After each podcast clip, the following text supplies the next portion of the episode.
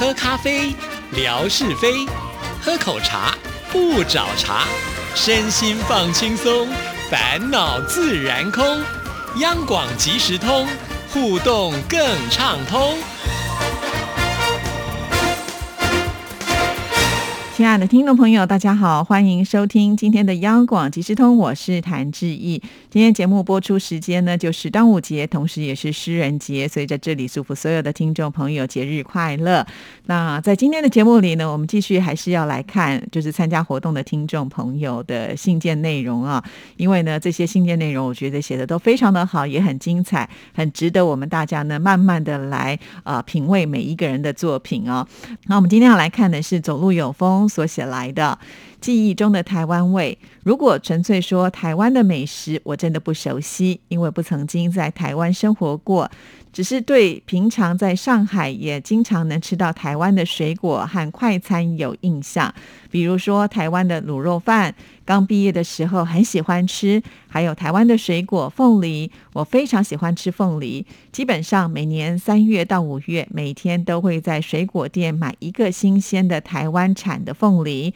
我喜欢凤梨酸酸甜甜的味，到如果用来炸凤梨汁，更是美味啊！哇，好棒哦！看来对于台湾的美食也。是非常的了解啊。好，那接下来呢是他这封信的重点喽。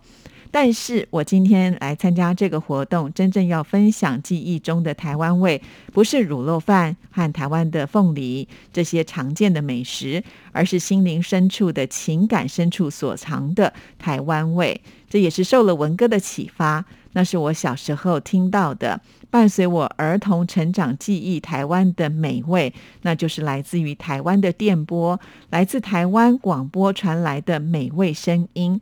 亚洲之声、自由中国之声、中广流行网、中广新闻网、台北国际之声、汉声广播电台、空中广播电台。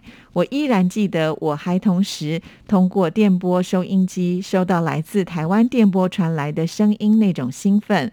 通过台湾的电波，不仅让我了解了外面的世界，听到了时髦动听的台湾流行歌曲，还有我熟悉的台湾人口音和风土文化。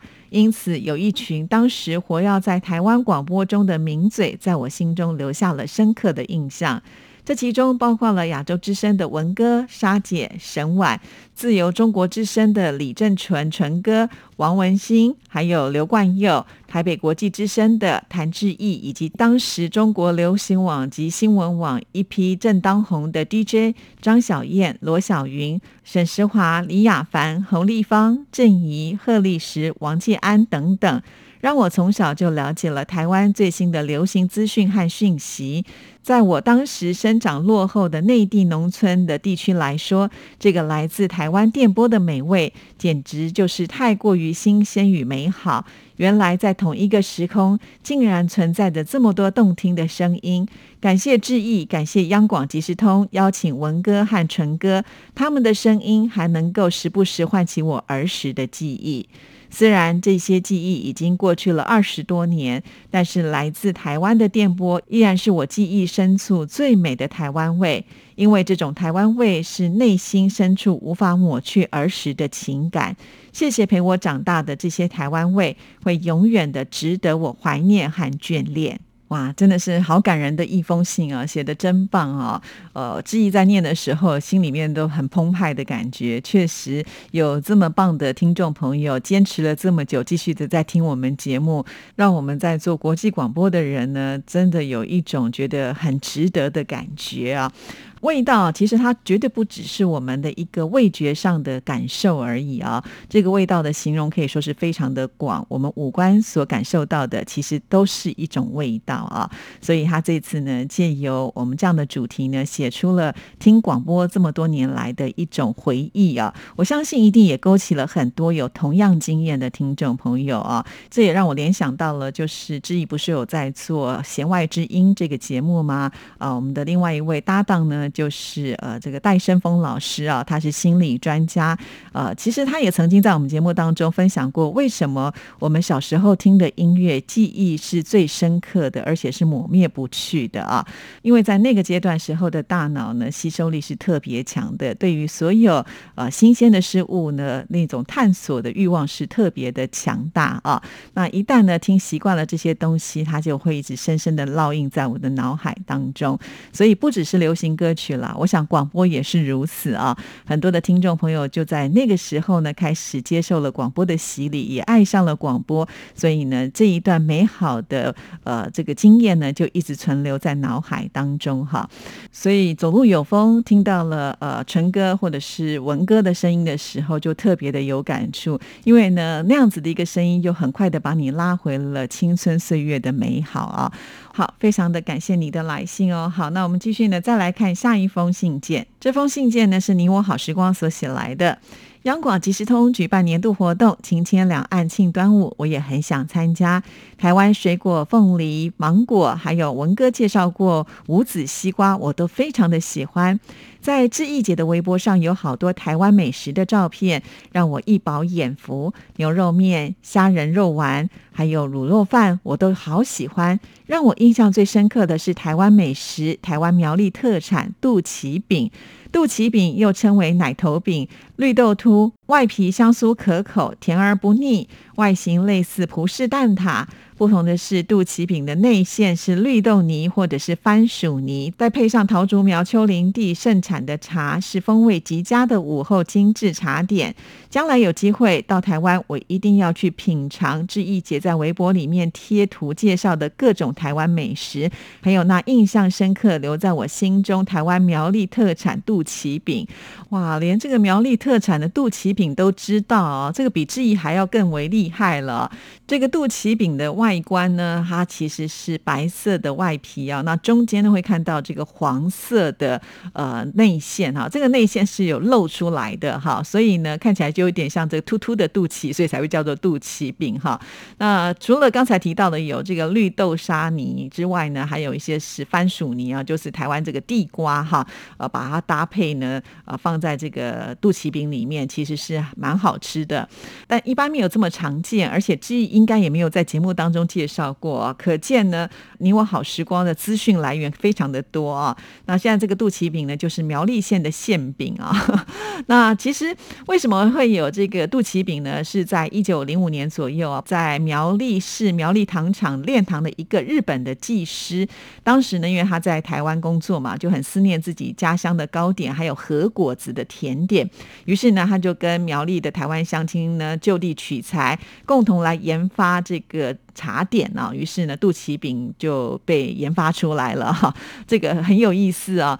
一般在其他的地区呢是看不太到肚脐饼的哦。哇，我们今天这个越挖越深呢，很多的这个呃很具代表特色的甜点都被我们听众朋友挖出来了，好厉害啊！非常的谢谢你我好时光。那我们继续呢，再来看下一封信件。这封信件呢，就是九九九六六六 W 所写来的啊。台湾的美食水果，自己听过的多，尝过的少。印象当中，第一次亲口吃到台湾的美食，就是在二零一八年，忘了具体是哪一个月份，志毅解脱去台湾的瑞芳带回来给我包装精美的麻薯礼盒。记得麻薯有好几种口味的，我现在呢只记得了花生口味。那这次活动，我为什么拖了这么久才写这一封信件？就是因为我忘记了其他他的口味了，当时也没有拍个照片留下来。这段时间，我也去我的微博上、微信上翻了几次，就是没有丝毫的信息，自己觉得有点对不起志毅姐的感觉呢。那是二零一八年四月十号，我们四位听友在苏州寒山寺和志毅姐一家人见面，并一起参观。之后又和江苏的另外两位听友去了当时在苏州工作瑞芳早已经帮我们听友订好台湾素食的自助餐厅，请我们用餐的瑞芳忙那天中午他并没有出现，只是和餐厅早打好了招呼。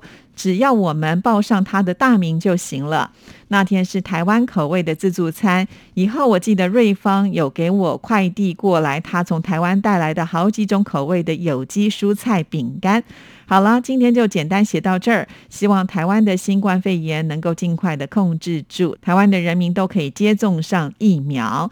好的，非常的谢谢呃九九九六六六 W 所写来的这一封信件哈，同时也勾起了记忆好多好多的回忆啊。瑞芳呢是台湾慈济的志工嘛，所以每一次呢呃有活动的时候，瑞芳他就会飞来台湾啊。来台湾的时候，他也都不忘呢来探望我们，而且常常都会有听众朋友托他带礼物来给我们呢。所以瑞芳呢，他其实个子小小瘦瘦的，然后拉那个很大的行李啊，打开里面全部都是礼物，有。觉得很不舍，就可以看得出来，他真的是热情满满哈。其中呢，就有九九九六六六 W 呢托呃这个瑞芳带给志毅的礼物，我还记得有茶树菇啦，还有一种金色的那种细细长长的呃晒干的，应该是花的种类吧，哈，就是可以炖汤之类的。而且不只是给志毅，也就呃带了好多，还有其他主持人呢。那我想说，呃，这么热情，我总不能都没有回应嘛，哈，所以。呃，我记得那天我跟瑞芳去吃饭，然后我们就一起到了我们大直附近的美丽华百货公司哦，在他们的这个地下一楼买了不是麻薯哦。我为什么可以记得那么清楚呢？就是因为啊，这个麻薯它哈会有保鲜期，而且期效不会很长。那因为我要托瑞芳带回去，瑞芳呢还要呃再把它寄到山东去啊，我就很担心说，万一中间有个什么耽搁啊，寄到的时候这个保。鲜期过那可不行啊，所以我记得我买的是小林煎饼。为什么记记得那么清楚呢？就是因为我个人自己很喜欢吃小林煎饼哈，所以就想要分享给我的好朋友吃啊。其实我还记得那个时候买了两盒啊，不只是呃九九九六六六 W，我记得另一盒好像是送给剑道的哦。好，不知道剑道还记不记得这个小林煎饼的滋味？在这边简单的跟听众朋友说一下哈，这个饼干呢，它是比较属于干燥一点，比较。硬一点的，并不是放很多奶油的那一种哈。那我自己个人比较喜欢这种扎实的口感，像我都会买一大包，就会放到办公室啊。当我这个做节目做到肚子饿呃的时候呢，就会拿一小包出来吃哈，就是当做一种止饥的点心。好，这就是呢小林煎饼啦。另外，陈峰的这封信呢，还提到了二零一八年的四月十号。哇，你的日子都记这么清楚哦。其实我都已经不记得时间了。但是呢，记得跟大家见面的那个场景了啊，也就是呢，瑞芳帮忙安排的一家素食餐厅啊，非常非常的巧。其实那是我们团体去呢所订的一家餐厅，刚好这家餐厅的老板呢是台湾人呢，也就是瑞芳的老板哈，所以呢，瑞芳呢就呃很大气的请我们这些朋友们呃当天呢就是在这个餐厅一起来用餐啊。那我还记得陈峰那天也是带了大包小包的礼物啊，一路要拎来给致意啊，我都。觉得啊，真的是太客气了，而且陈峰当时好像也是搭的这个夜车啊，就赶来了这个呃苏州。好，那除此之外呢，像是娜娜袁丽娜，我们的医生哈，他呢也是带了好多礼物来啊。我印象很深刻的就是他跟志毅讲说，如果你的行李呢装不下的话，我就帮你准备一个行李箱。天哪！真的是我们的听众朋友都超级热情的，我就说不用啊，真的不用。然后呢，娜娜就很很这个帅气的，就把她所有要送给我礼物的东西的外壳全部就拆掉，当场就把它丢在一边去啊。然后就叫我说只要带礼物回家就好了。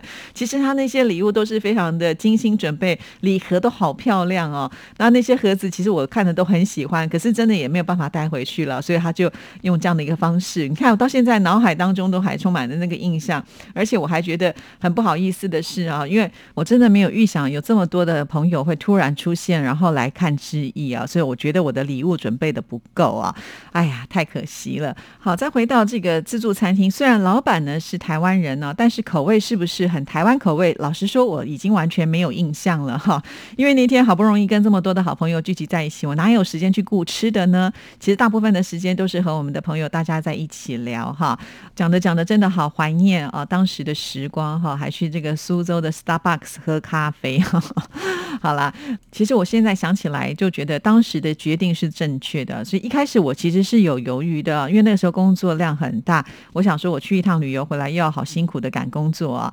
但是呢，还好我是去了。你看，虽然在隔年呢我又去了一趟，可是从二零二零年之后呢，这个全球都受到了疫情的影响，到哪去都不方便了。所以还好当时真的是去了，至少也见到这么多很棒的朋友们啊，有共同的回忆，这是一件美好的事情。好了，今天节目时间到了，就先聊到这儿，也祝福大家，我们下次见，拜拜。